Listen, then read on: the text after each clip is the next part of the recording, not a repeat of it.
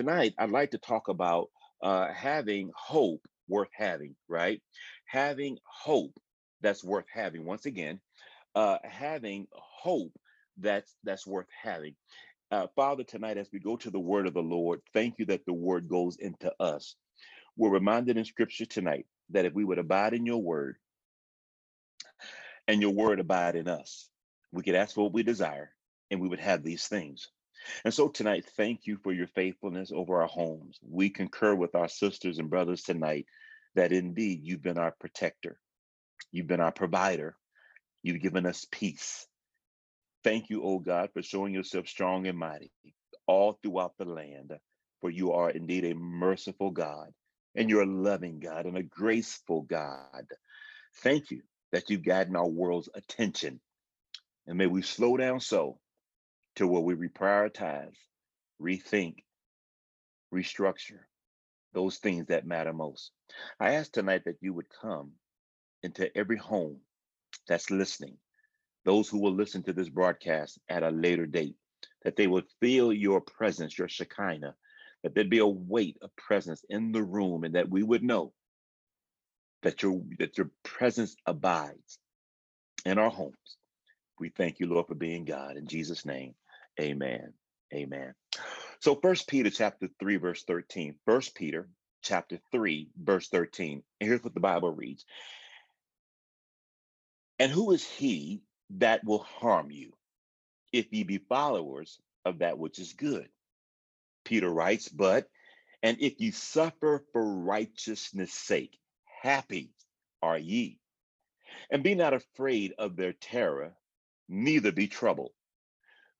But here's what you're to do sanctify the Lord God in your hearts, and be ready always to give an answer to every man that asketh you for reason of the hope that is in you with meekness and fear. Once again, sanctify the Lord God in your hearts, and be always ready to give an answer to every man that asketh you a reason of the hope of the hope. I know your phones are muted, but just where you're at, come on, say reasons of the hope. Come on, say that with me. Reason of the hope. Reasons of the hope that is in meekness you. and with meekness fear.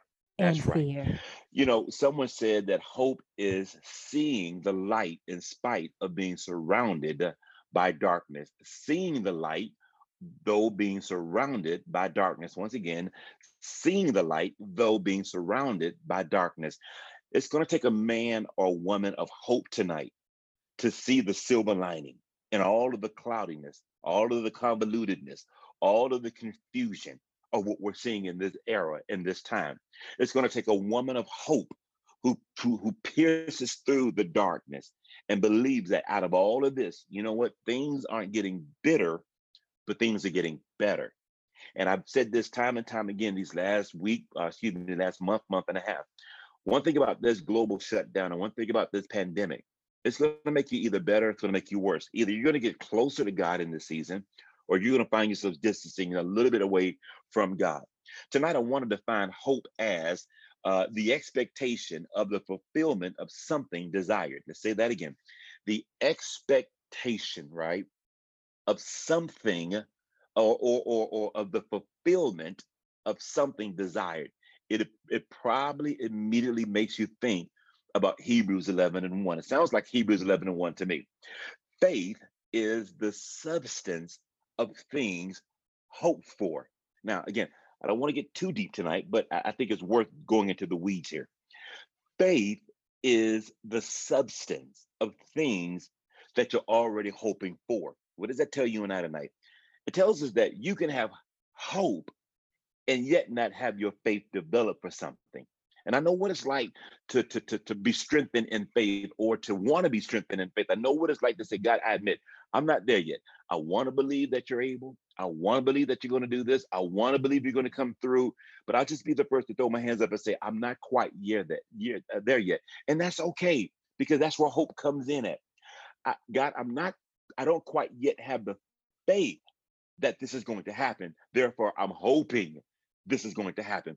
So, so, so hope is a prelude. Hope is a stepping stone as your faith is being developed, right? I, I, I, went over again this morning early Romans 4 and 20. I'm kind of memorizing scripture even the more.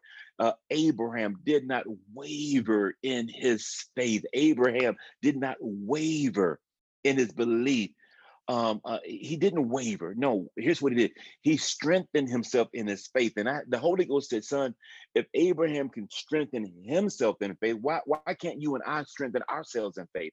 So, so if faith is a muscle, if faith is an exercise, we got to keep working at this thing. So God, let me have a little bit of faith. And maybe this is why the disciples said, Jesus, would you bless us? Or the man said, help me believe in my unbelief. He realized I'm in a unbelieving state God help me in my belief. And maybe that should be our prayer as we are, as, as someone said tonight, slowly but surely getting back to the quote unquote norm. God, increase and strengthen my faith. But until my faith comes to pass, I got to work on hope. And so faith is the substance or the confidence of things hoped for, the evidence of things not seen. So, God, I don't have the faith right now. I'll just be the first to admit I'm, I'm struggling in that area but I'm hoping the job comes through. I'm hoping the sale comes through. I'm hoping for healing at home. I'm hoping, and there's nothing wrong with hope.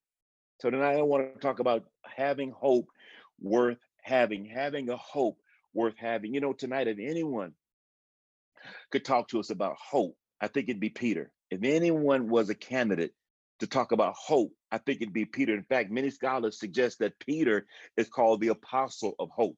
And I think that is interesting. Not Paul, not James, not John, not any other of the apostles, but most commentators and, and, and scholars suggest that Peter is considered the apostle of hope. And maybe this is why he wrote first and second Peter.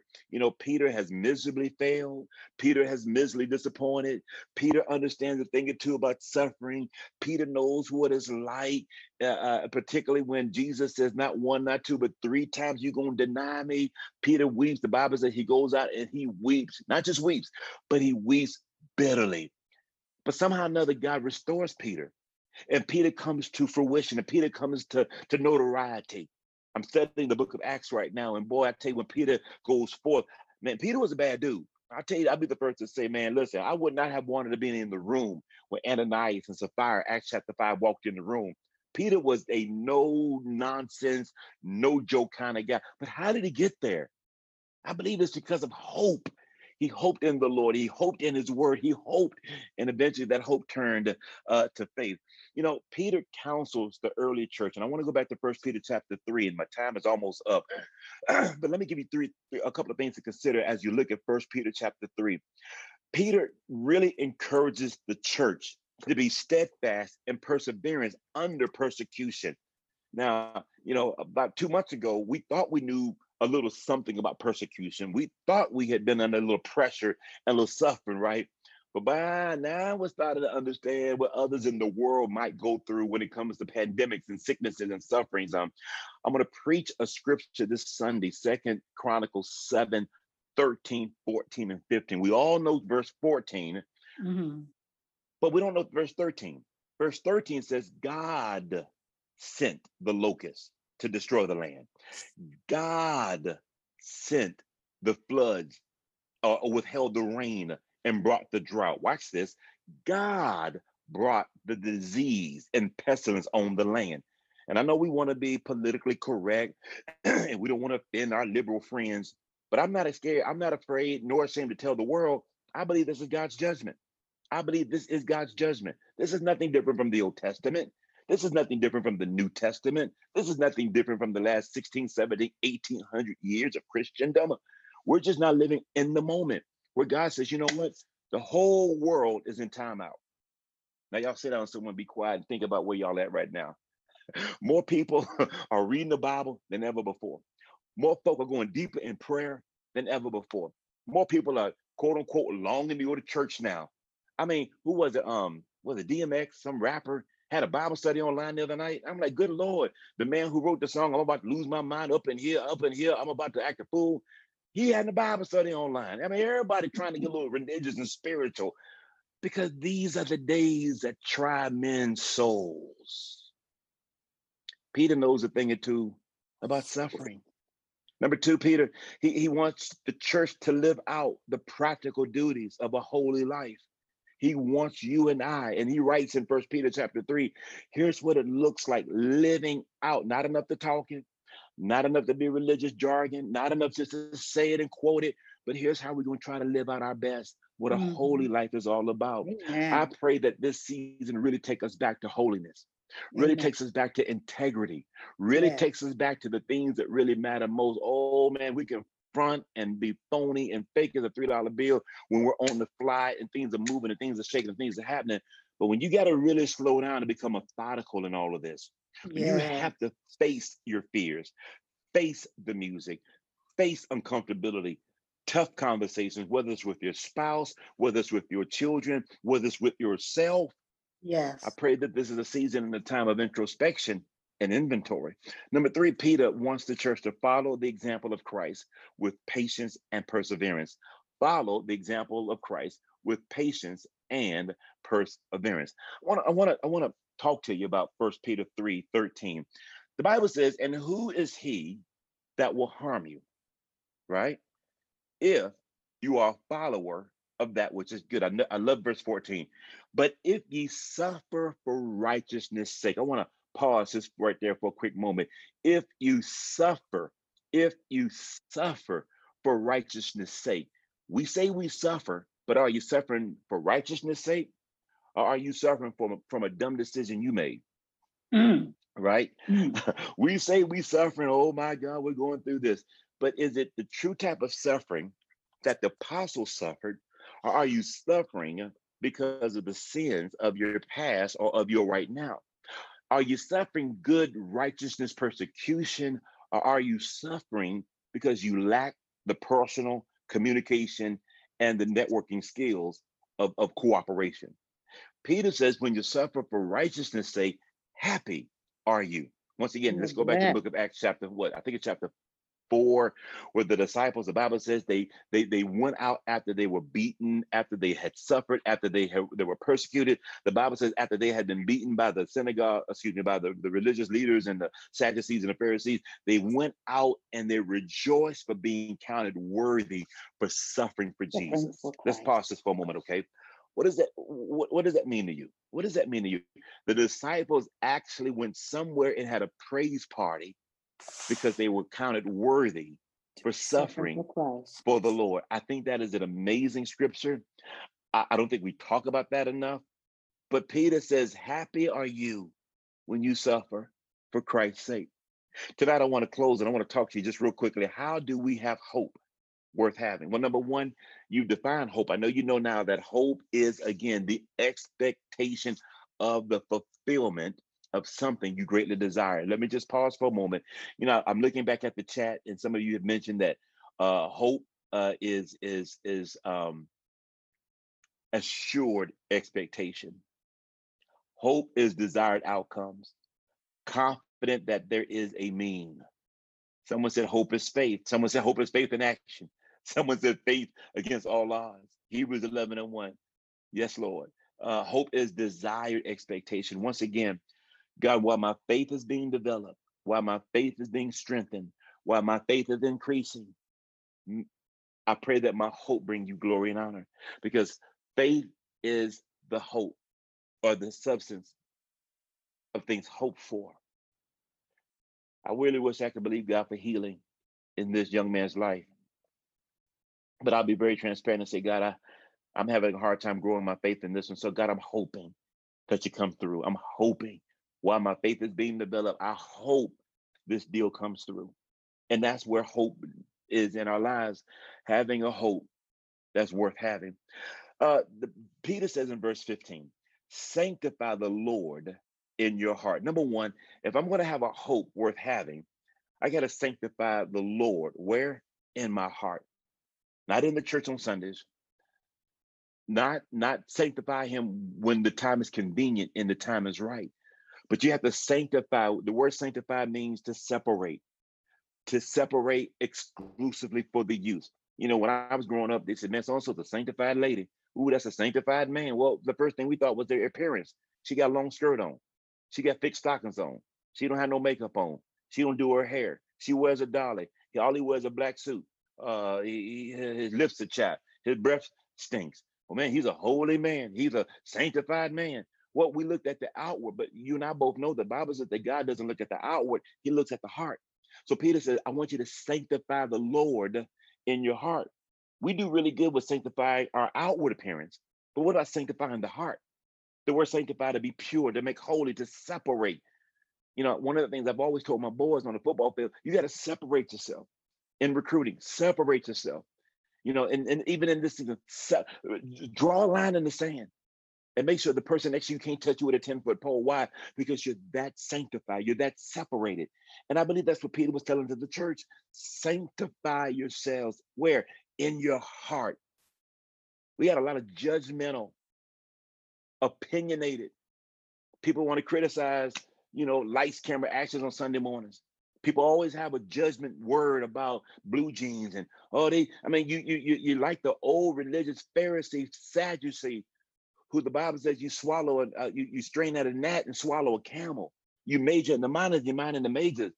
You so worried about folk who got tattoos. Well, one thing's for sure: the people who got tattoo, tattoos ain't worried about you not having none. I mean, we, we go on and on and on and on, and we split hair over things that really don't matter at the end of the day.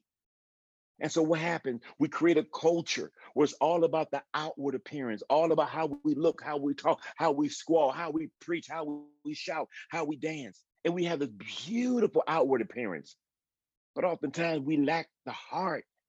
And we've all played into that culture. I've played into that culture. And it cost me my life. But I'm glad because now you can get down to the business of what matters most to the Lord. Number two, be ready to give the world an answer of why you have hope. And I'm almost finished. Be ready to give the world an answer. I'm coming out of First Peter chapter 3, and the Bible says, Be ready to give an answer to every man that asks for the reason of your hope. Man, you have such an optimism about you in this COVID 19 season. What's going on? Well, you know, I played the number the other day. I'm just thinking my number's going to come up in the North Carolina Lotto. No, that, that'll not be the answer. No, it's not. My wife and I went for a walk the other day, and we were just blown away at the line outside the ABC store. I said, I mean, good God. I mean, I mean, I've never seen that before. There was a line and that wasn't no social distancing either. I mean, it was a line outside the ABC liquor store, right? And I'm saying that cannot be the answer. Domestic violence is up at all time high. I can only imagine the things and the tension and the stress and the things people have having to contend with in this season. So people are taking it out on pornography, taking it out on alcohol, taking it out on getting high with weed, that can't be the answer for our hope. Our hope is in Jesus Christ. Our hope is that our Redeemer liveth. If I lose the job, I still got my soul. If I lose the house, I still got my soul. Man, if I lose some friends, that's all right. We're going to be okay in all of this. God's in control. And that's the hope. Colossians 1:17. Christ, excuse me, he is Christ, the hope of glory in you. That's the witness of COVID 19, friends. That there lies the witness with your co-workers on Zoom, with your friends on Cisco, with anyone you come into contact with. The reason you're able to keep your peace, the reason you're able to keep a smile on your face is that Christ is the hope. He is the expectation of my fulfillment that I greatly desire.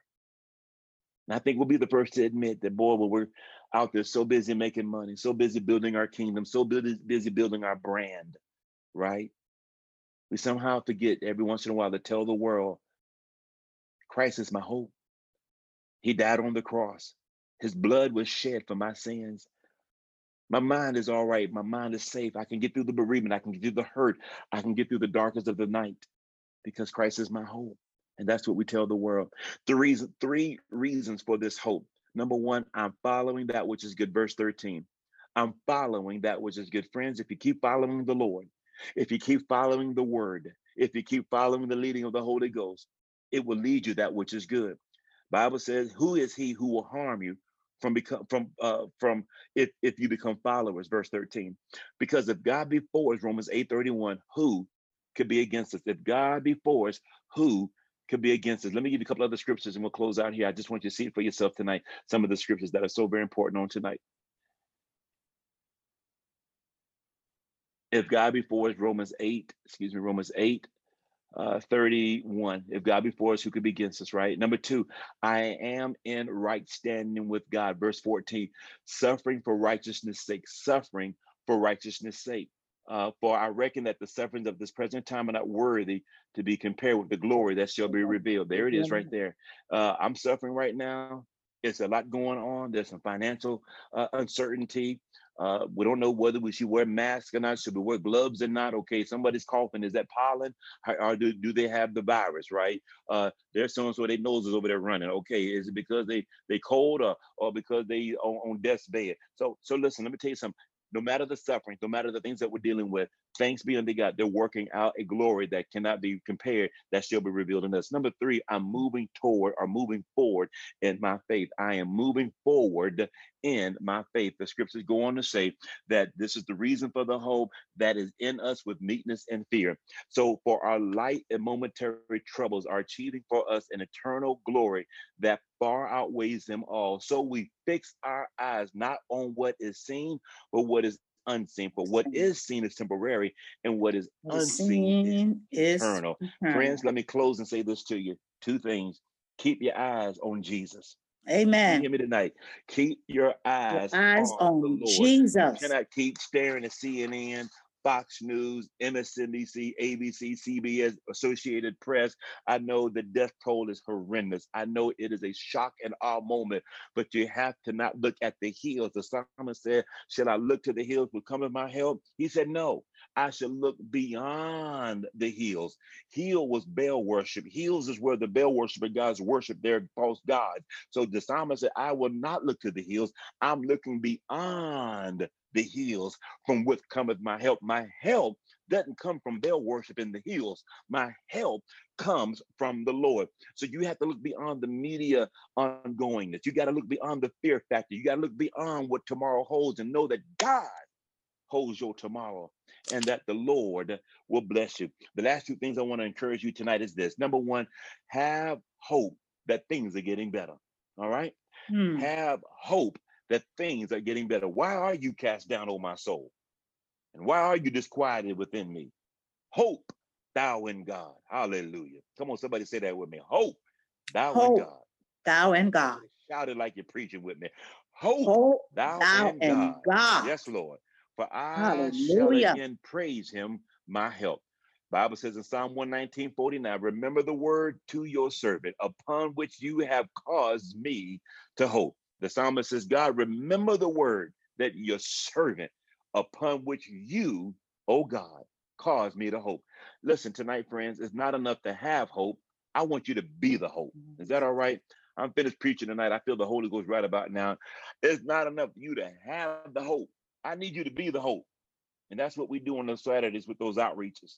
That's what we'll do Sunday at 6 p.m. when we minister communion. That's what you're doing right now to those who are living in your home, whether they're in your garage, your attic, your basement, and they're just kind of there temporarily. But while they're in your presence, hey, guess what?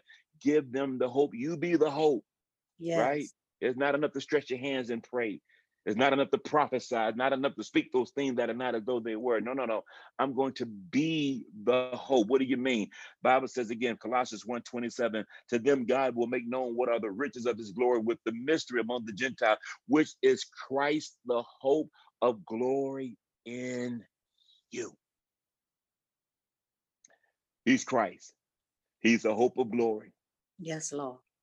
and he's in you. Friends, my time is up at 7:57. I'm gonna take these last few minutes to talk about our giving tonight, and I want to pray with you. Don't you give up. Don't you throw in the towel. Let me talk to you just for a quick moment. I know the walls seemingly will cave in from time to time. I know right now those same kids that you just so love get on your last nerve.